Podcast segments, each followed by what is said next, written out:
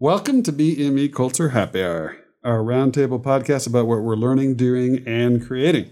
I'm the co-host, Dr. Joe Le Doux, Associate Chair for Student Learning and Experience in BME at Georgia Tech. And I'm your co-host, Candace Chung. I am a fourth-year BME student at Georgia Tech. In today's show, we have Matt and Cassidy here to share with us something about the Guild, which sounds pretty interesting in and of itself, that name. Um, and as always, we will close the show with what it is that we just can't let go of this week. Um, so before we start talking about the Guild, if you could all uh, introduce yourselves. Great, yeah. So my name is Matthew Devlin. I am a third year BME student who works in the Guild, which is also known as the BME Machine Shop. Um, and I've been working there since last August. Uh, I'm Cassidy Wong. I'm a second year BME CS student, and uh, I've been working as a shop hand uh, since last spring, so about a year now. So, just to, for all of our listeners, what is the Guild? So, it's a machine shop in the basement of Whitaker, our main BME building. And we have a lot of different tools. We have uh, laser cutter, 3D printers, um, a mill, and then a CNC mill and also some saws and just about anything that you'd need to make a medical device. So why um, do you call it the Guild? That sounds like a secret society. I actually don't know. I think that name was dropped relatively recently, at least since I got to since I got to tech. Um, I know I read about it. Um, I'm not sure if it's officially called the Guild anymore. It might. I think we have a sign on the door that calls it the Guild. Okay. But then since the Guild's not Guild isn't very uh, descriptive, Mhm. uh, I usually just tell people the shop or the BME machine shop, just just so people know what where it is. Isn't the Guild like the people who are highly trained and who can train others and can run the shop? I think that's yeah, that's what the general group would call themselves. But uh, I think collectively we're just the shop hands there. now. It's the, the official title. I gotcha. So tell me, why would you uh, want to learn how to use all this equipment? Uh, so the shop is really a makerspace uh, for people to to embrace their creative side and see how they can make their ideas become a reality. So uh, I think it's a really important idea, especially for engineers, to be able to take concepts in their heads, no matter how far fetched, and try to make those into physical objects you can kind of touch and play around with. And it's it's really special that we have all these tools here that enable you to do that. Do you need training to use these tools? Yeah, uh, just a little bit. So usually, if you go in there, um, there's a shop hand or maybe Marty or Raja, the design instructors. They'll be in there and you know more than happy to ask questions and or to listen to your questions and ask you questions about your design and like uh, help you go through the thought process of how you're going to make this thing, and then they'll actually train you on the tools you need to to do that. So a lot of times we'll have you know for senior design or for BME 2310, the sophomore design class, we will um, have quick laser cutter or um, 3D printer training so that they have a good grasp on what they would need to know to do these things and then they can come in on their own time and take advantage of them. So you mentioned the maker movement. Just uh, put a plug in for our other podcast. We just interviewed Steve Potter, who was a professor in our department, but he's um, leaving the professorate because he's going to spend his whole time being involved in the maker movement. So if you're interested in his perspective, you should definitely listen to that. Can you tell me, like, uh, maybe give some specific examples of things that you've made and, you know, what you learned in the process of making them? Because I think sometimes people think if you just want to produce something, you kind of go into the software, design it, pop it out. Right. Does that ever work out that way exactly? Uh, so a lot of the times the process isn't quite as easy as you might expect, especially if you haven't made anything before. Uh, so coming into tech, I hadn't really made any huge projects uh, in the past. Um, I think it was around wintertime in 2014. I came up with the idea of making an electric longboard, and um, I ended up doing a lot of research online to see uh, what parts I needed and uh, what kind of measurements I needed to make. And I, I ended up getting the materials and bringing them to the shop. And for the over the course of maybe one to two months, I constructed a radio controlled electric longboard, uh, and I'm still modifying it to this day. Yeah, and personally, I've done a lot of um, silicone casting in there, so that we had a project for a uh, kind of a startup venture at Tech where we were trying to make these a new type of like nose plug for oxygen cannulas, and so we were able to go in there and have our CAD models, so our 3D models, and print those, and then turn those into silicone rubber um, through a molding and casting process. And um, that was really interesting. 3D printing is really cool because you can take the idea that you have on the computer and print it in a solid part or print it in, you know in a, a rigid part. Um, and that's really interesting and good for a lot of prototyping. But then if you're moving into like full scale manufacturing or anything else, you can learn a lot of different techniques like inject, injection molding or vacuum forming and things like that, um, which we also have you know some capacity to do in the shop. So it's it's really interesting to to go from that progression of having something on the computer, you know, going through the design process, and then you know maybe you print it a couple of times, see what it looks like, and then you do a, a larger scale using different materials and um, just it's a real iterative process, which is really nice. And the process we've described is uh, we, we said it's iterative, but we made it seem kind of linear too. So we start with an idea like a, a long board or an ultimate goal, and we do some kind of work and get to the end. Uh, but the great thing about working in the shop uh, on your own is you really start to understand how much um, how valuable mistakes are. Um, so you keep making mistakes and figure out, oh, I needed to do this or I needed to know this, and uh, it'll it'll kind of launch you into the entire design process. Uh, so you're ready to face the industry if you decide to go there, and it just gives you a really in depth understanding of product development and manufacturing a lot of what you're talking about doesn't sound like it has a lot to do with classes. So this is something that's available for anything that you want to do. Yeah, so you can use it for class if you wanted to, but a lot of the students in there actually use it um, for their own personal projects. So let's say they wanted to, uh, you know, make a cutting board for their dad or something, or for their mom, and they want to have it engraved and seal it appropriately and all those types of things. But then also for the, you know, the sophomore and senior design classes, they do use that space if they're doing kind of physical prototyping or sometimes we'll go over to the Invention Studio, which is another maker space on campus. Um, that's a little bit bigger and better for um, you know if you're doing with steel or these really these really big projects. Um, but if you're making smaller uh, plastics or aluminum devices, the shop's are really great for that. And um, I think I honestly have spent way more time in there on my own personal projects than I have mm-hmm. for class. Um, and I originally got started working in the shop because I was a TA for the sophomore design class, and then um, I was in there so much, you know, showing kids how to how to make their projects anyway. You know, I was asked to kind of stay, stick around and you know do that uh, more of a part time kind of thing. And so I think it's really cool just to to be able to make your own things. Mm-hmm. Um, I've made my own skateboards and different longboards and you know metal ones or wooden ones or working on a carbon fiber one and um, it's just a lot of cool stuff that you can do. It's really enabling, I guess, that if you have the you make the mistakes early on, but then you can really catapult off of that, and you know you realize that you're really not so limited as you thought you were right. on what you can make. And using the shop outside of classes, I think the the primary strength. So a lot of the classes, especially earlier on, like the sophomore design, try to get engineers in that sort of mindset about thinking how, about how they're going to make something uh, but then uh, that's kind of an, in- an introductory sense. Uh, but if you spend your own time outside of class, like really thinking about what you want to make and going through the process yourself, it teaches you a, a lot more. I mean, it sounds like you have. I mean, who pays for these things? Do you have to buy the materials. Anything else? Is there any costs? Um, the biggest cost is your own time, I would say, which is free to you. But um, if you want to have any of these like big materials, you'll usually have to buy them outside of class uh, or outside of the shop. Um, so things like wood or metal or um, some flat stuff if you want to use a laser cutter. We do have a huge scrap heap. Um, so a big cart just filled up with little metal bits and you know rods and different kind of stock. And if someone, a lot of times, someone will have like a senior design project and then they'll have some leftover stuff that's you know really good, and then those paid for by their by their sponsor. Um, and then they graduate and they don't care anymore, and so it's just sitting there. So you know you might have this like really nice plate of aluminum that no one's ever going to use. Um, and so things like that. Uh, 3D printing is free.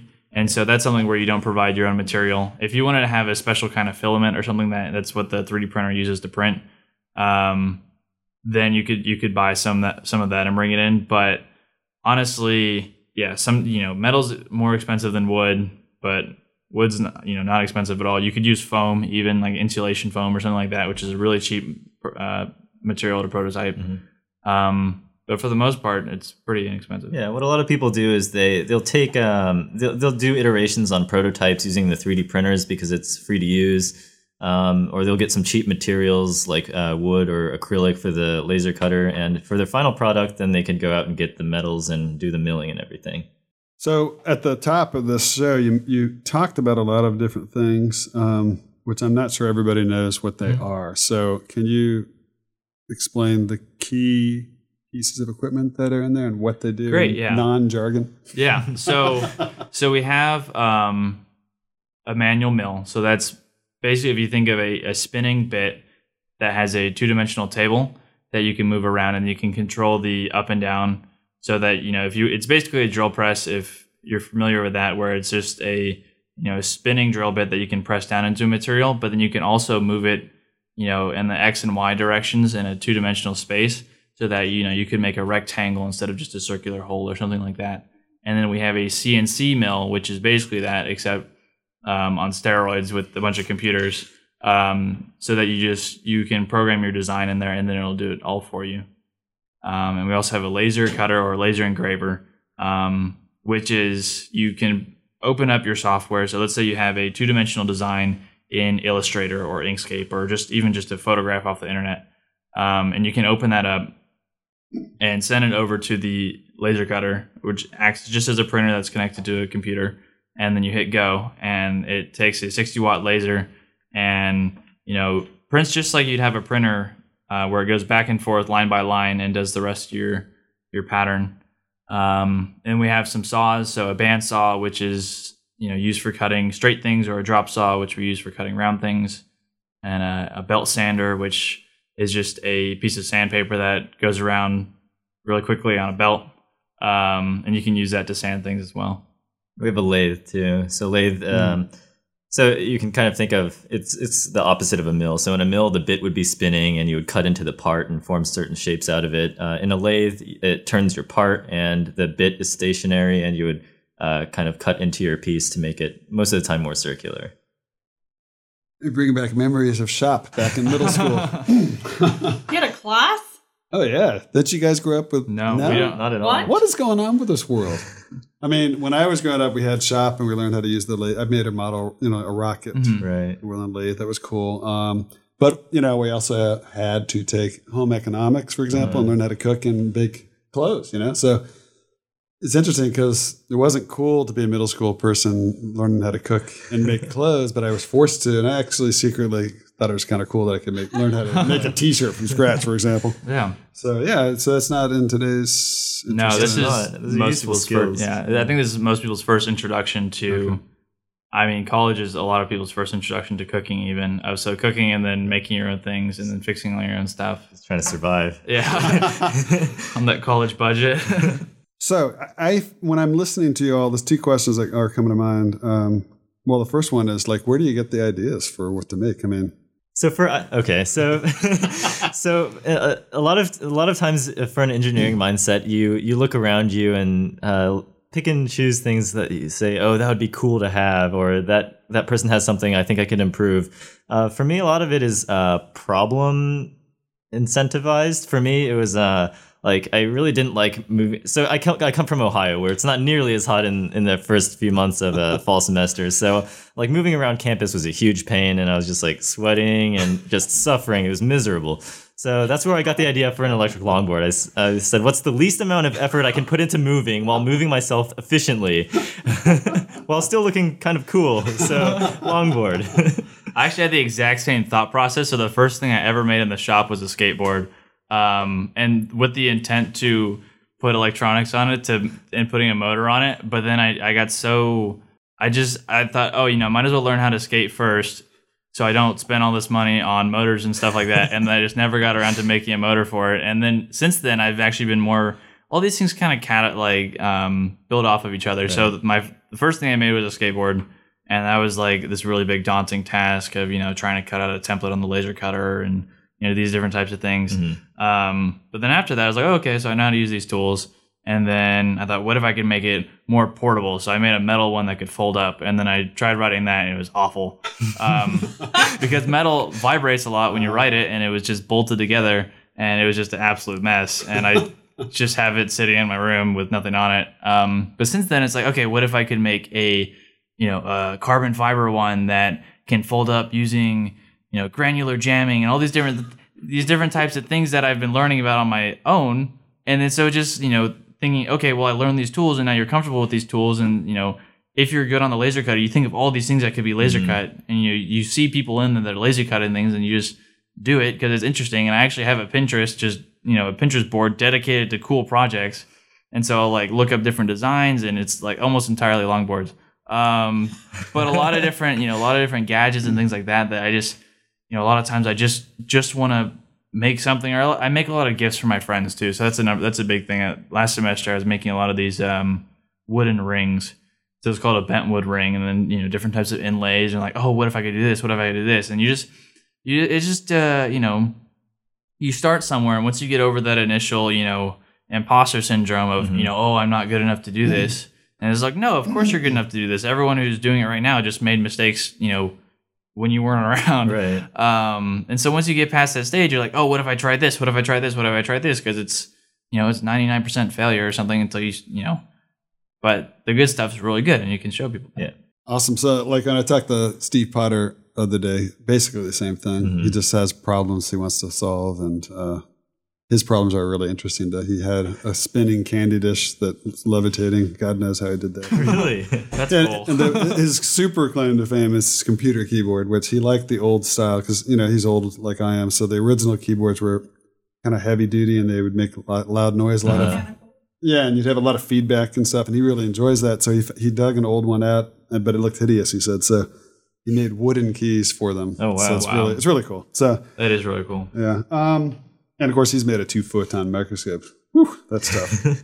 um, so yeah, as I hear you all talking, you did you did allude to it, the imposter syndrome and so forth. Um, you know, for somebody, it sounds incredibly intriguing, um, but it also probably is intimidating if somebody has not made stuff much in Mhm. the past, and particularly when you use big words like CNC and laser cutters Mhm. and mills. so, you know, what what is the first steps that you'd recommend for somebody who's curious and wants to just get the lay of the land and maybe try something out? What do you think? You have advice for them? Yeah, so that was definitely me coming into tech. I hadn't really made anything big before, and uh, I had, I think, uh, yeah, I, I had very little experience with like a drill press, but nothing in the wide ar- array of uh, equipment we have in the shop now. And now I'm really comfortable there. So, uh, to anyone trying to start out or thinking about uh, making an idea come to reality, uh, don't be afraid to ask for help. Everyone has been there at some point.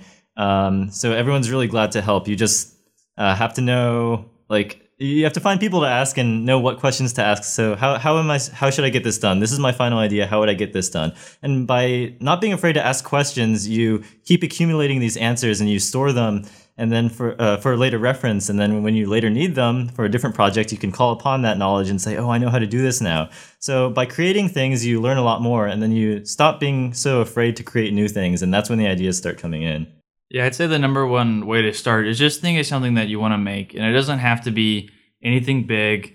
It, you know, it could just be I want to cut three holes in a piece of wood um, for something you want to do, and then just go in and and see if you can do it. And it's just the hardest part is just taking that first step Mhm. and getting in the door, and then you know getting over the intimidation that oh all these people you know these people are look like they're doing things well, and these people you know look like they know what they know what's going on. But you know, it's just like I don't know what's going on. It just you know, I've just you know set the wrong things on fire and cut the wrong things and had to buy new stuff and it's you know it's just something where you once you walk in the door and then you know you see okay I need to cut three holes you know if it's a round hole I should probably use a round cutting device. Round cutting device is a drill press or a mill which is just a fancy drill press.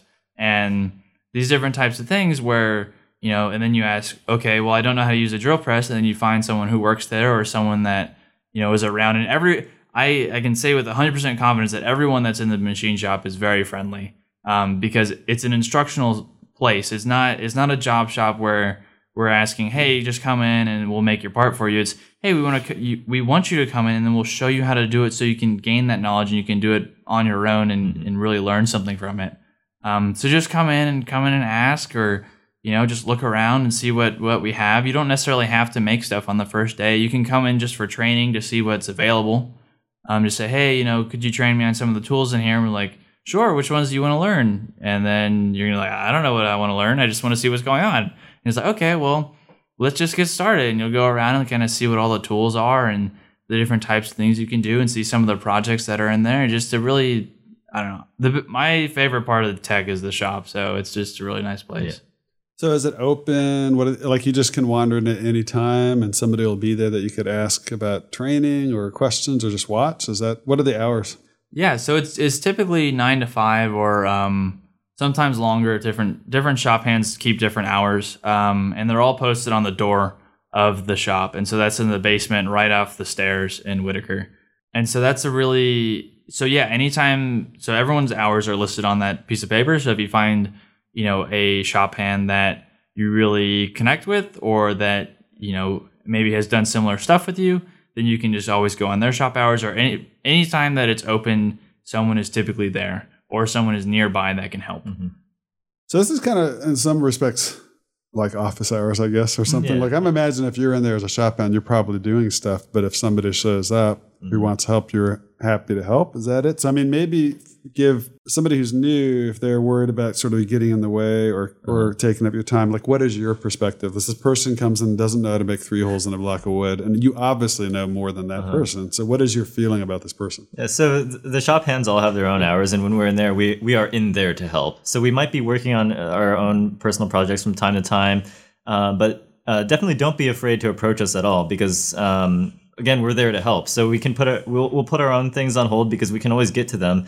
And our first priority is to make sure everybody is comfortable there and knows how to use the tools there. So uh, our first priority is to teach people there. Yeah, so a lot of times the shop hands might be working on their own thing, but a lot of times they're just on their computer waiting for someone to ask them a question um, or sweeping or something. So, uh, you know, our number one, like Cassidy was saying, our number one purpose of being there is to help other students and is not only just to help, but to make sure everyone does everything safely. Right. And so it's kind of number one priority is make sure that everyone does it safely. Second priority is um, answer any kind of question at all. And if we can't answer it for you, we will find someone that can help you with that. Um, and we definitely don't, you know, think, you know, it's not it's not like we look down upon anyone because they don't know something. It's just they they come in and they ask a question. We're like, oh yeah, we can help. It's, there's no there's no judgment there. They're just mm-hmm. asking. It's just a- asking a question and showing them how to do something or helping them, you know, pointing them in the right direction. There's absolutely zero, you know, thought. It's like, oh, you know, it doesn't tell you anything about your character if you mm-hmm. can't drill something. It's just you just don't, haven't drilled something before. It's just it's just that simple, and everyone understands that because we've all been there. It's exactly like office hours, just like Dr. Le Doux said. Like the the only difference is we might look more busy because there's more more toys there for us to play with when we're bored. So, like, how does this help professionally as a biomedical engineer or just an engineer in general? Uh, so I think Matt has done a little bit more en- uh, formal engineering things than I have, so he can speak more to how it applies. But it, it definitely teaches you the hands-on skills that you would need. So regardless of whether or not you work directly in manufacturing, having a, a solid uh, foundation and an idea of how uh, product development and manufacturing works is would be really essential um, if you're involved even distantly with that process. Because if you're designing something that has to be manufactured later, um, you have to know the constraints of manufacturing. So, what types of processes can be used, and what are the limitations, and that'll affect uh, kind of the form and the material that you would you would then uh, plan for that part. Yeah, and so I guess with my um, personal experience, a lot of times if you don't have something, is especially in a research setting, that let's say you need some kind of special device for experimental setup, um, and if you don't have that, and maybe it's because it's never existed before, and so you have to make it yourself. Um, so in the shop, we have a ton of graduate students that come down and say, "Hey, we need to make X, Y, Z to test, you know." rat brain dissection on this or this or you know we need a microfluidic channel or these you know all these different types of things and we're like uh okay let's figure that out you know that's that's the number one thing is just um you have the power to not only see how things are put together or see you know or you know gaining CAD experience because you're just making a lot of stuff and you just make a lot of mistakes while you're doing CAD anyway but you're also learning this process of any tool that you need if it doesn't exist, you can make it exist, and I think that's really powerful. Yeah, it is. So, if someone wanted to uh, start working in the shop, uh, how would they do that? Uh, well, normally you would approach Marty and Raja about that because they're they're in charge. They're the supervisors there. Um, and they'll let you know if there are any openings. I think currently we're pretty much full, but um, in the coming semesters with people graduating, that can change for sure.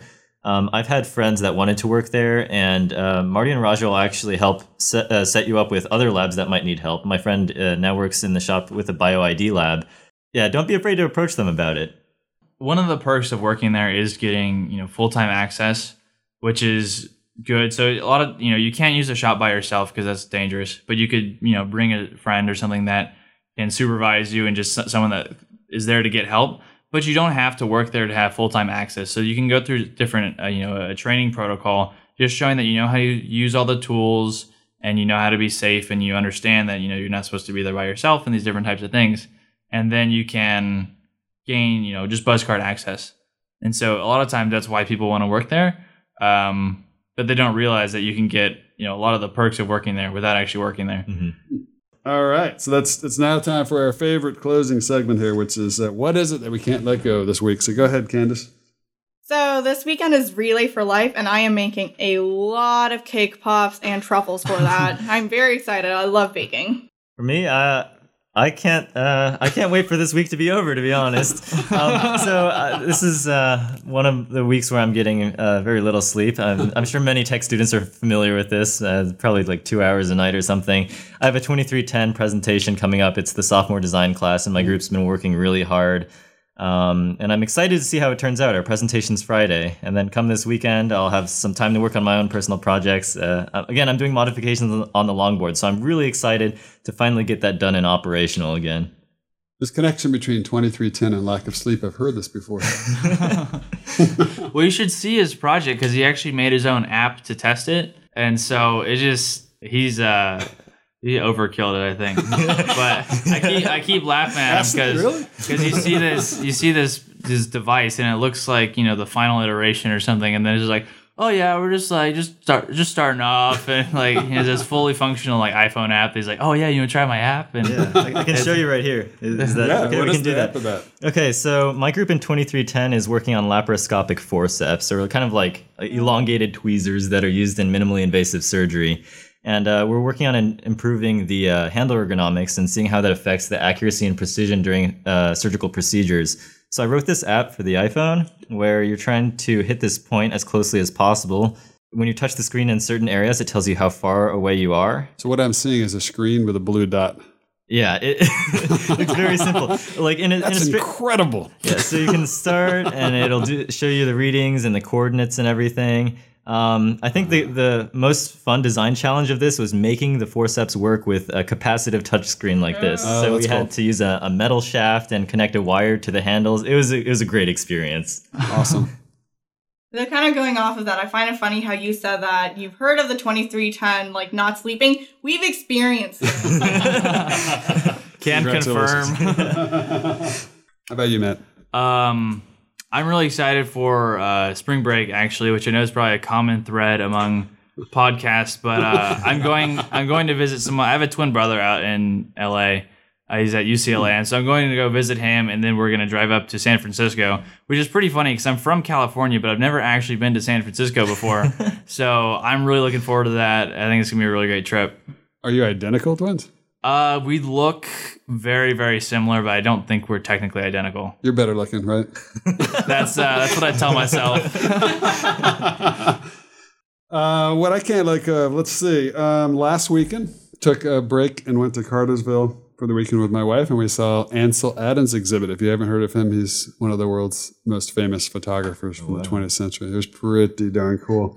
And one of the things that was really cool is he's mainly known for black and white landscapes, which doesn't sound that exciting until you see them. It's like, wow. And one thing is they have the foreground is really sharp and you know the scenery is really sharp. And if you know anything about photography, that's not easy to do. And, Wow. they, and they're part of this group called F64, which is refers to a uh, the size of the aperture, which is I didn't even know there was such a thing. so it was really cool, and uh, so I'm really interested in finding out what kind of cameras they use and. And maybe you know they're called they're called large format cameras, which uh, I'd never heard of before. But then I looked at the prices, and I'm, oh well, maybe, maybe I can make one in the machine shop. exactly. All right. So, well, thanks a lot for coming. That was awesome. Yeah, thanks for having us. Yeah, absolutely. Anytime. Um, yeah. So, listen, for you out there listening, if you do have more questions that Candace and I didn't think to ask, or you can think about later, just go ahead and I'll either talk to Cassidy and uh, Matt personally and go down to the machine shop. But also, uh, go ahead and leave your questions and comments on our website. Um, that is gtbme.fsd L-I-B-S-Y-N dot. So gtbmelibsyn dot com. And thanks for listening. And hopefully you'll listen to the next podcast and check out Steve Potter's podcast on the maker movement, which is also very relevant to today's discussion. All right, take care.